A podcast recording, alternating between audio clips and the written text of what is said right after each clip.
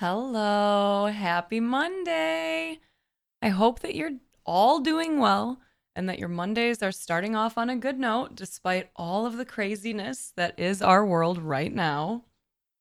I'd like to start out this week by again thanking all of you for helping to support this Patreon and the stream through the tips, bits, and all of the subscriptions. It genuinely helps so very much.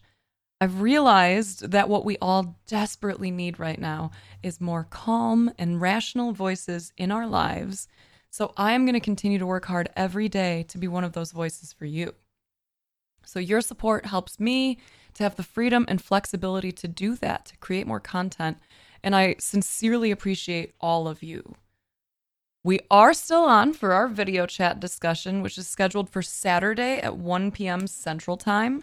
If you would like to participate in this, please send me a DM that indicates as much on Discord. Just like a quick, hey, I want to be a part of the video chat on Saturday message is fine. And then I'll add you to my list. As soon as I know how many will have participating, I can figure out the best way we can conduct the call. It might be something we can do through Discord. Right now, it's kind of looking like Zoom meetings is probably best, but we'll figure that out this week. I would still really love to be able to discuss the book Who Moved My Cheese with y'all. And especially now, I feel like the book is just it's short and it's so impactful. So if you have the ability to find it online and download it or order it, please do so.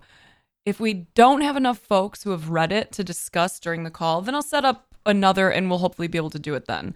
Um, otherwise, maybe we'll do it in like a chat in Discord or something. But read it it will be a part of the video chats in the future, and the video chats are going to be a monthly thing. Anyway, anyway, anyway. Relax any of that tension building up in your shoulders, your hands, your forehead, your jaw. Take a nice deep breath, okay? You're going to probably hear some puppies click clacking around in here, and you're going to have to deal with it. Okay. Anyway, anyway, anyway. Let's get started with what I wanted to talk to you about today.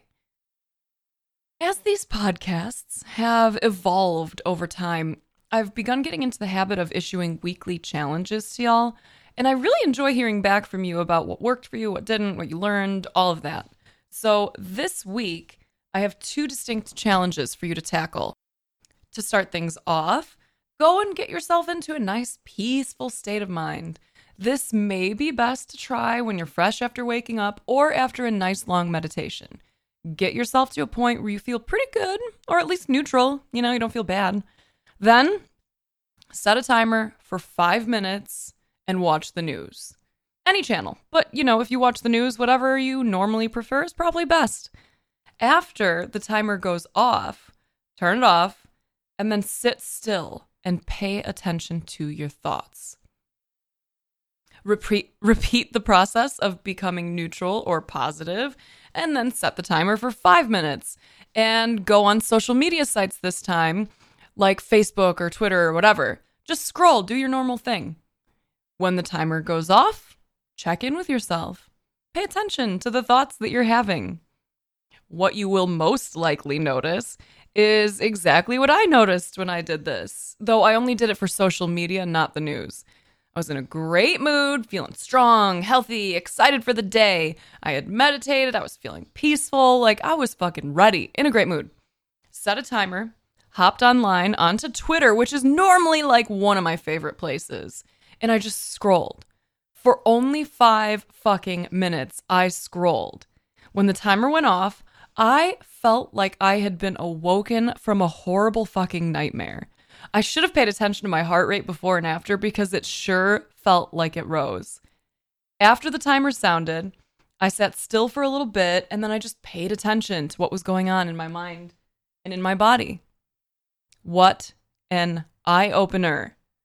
I had started that day feeling healthy and joyful, and suddenly I started to feel like I was coming down with something. Legit. My heart felt like it was racing. I noticed tightness in my chest. I started to feel almost queasy and was overwhelmingly uncomfortable. I had also started the day feeling, you know, strong and joyful, ready to tackle whatever this life brings on. I had a pretty quiet mind. It was mostly chill and neutral. Now, holy shit, this brain was popping off.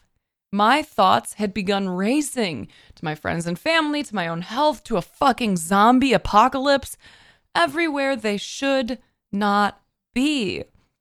I think it's safe to say I was moments away from feeling panicked rather than just noticing tons of anxious thoughts and bodily sensations, right? So I, I wound up having to take even more time to regain my control over myself, to get myself to a relaxed state of mind again.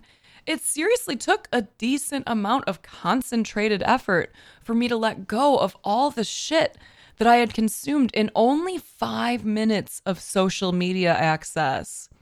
I had already stopped watching the news years ago when I realized it was hurting me more than helping. So I just didn't even bother after the first five minute exercise. For five minutes of scrolling, I probably had to put in another 30 to 45 minutes of work just to get back to feeling neutral. Not great, not terrible, but just decent. Things are serious right now, friends. And I'm definitely not suggesting that you bury your head in the sand and try to pre- pretend everything is fine. That's not that's not what I'm suggesting.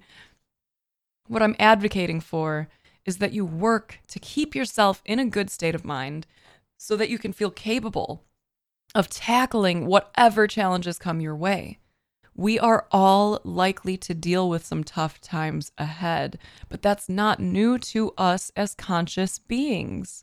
I think we've discussed previously the differences between pain and suffering.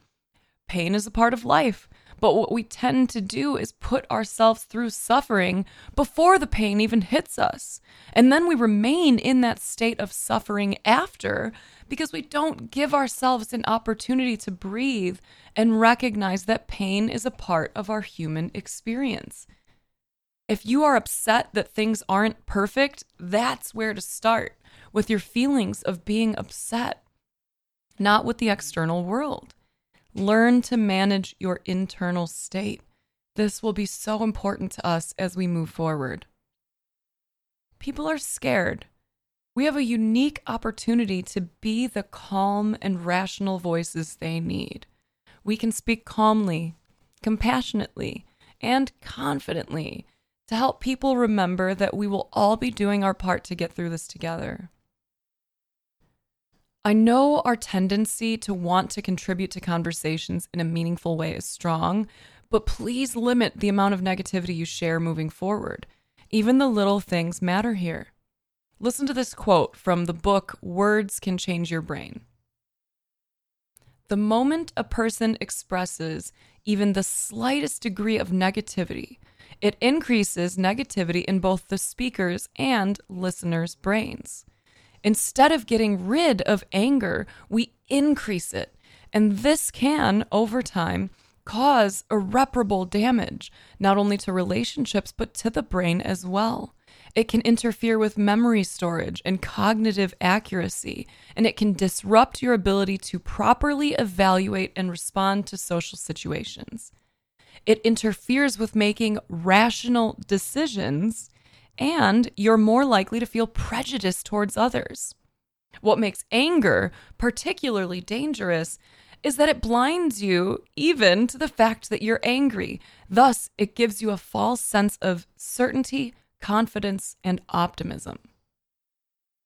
Now, this quote is obviously referencing anger specifically, but replace anger with sadness, bitterness, anxiety, fear, whatever the more we voice those things and share them with others, the more it can hurt us and them.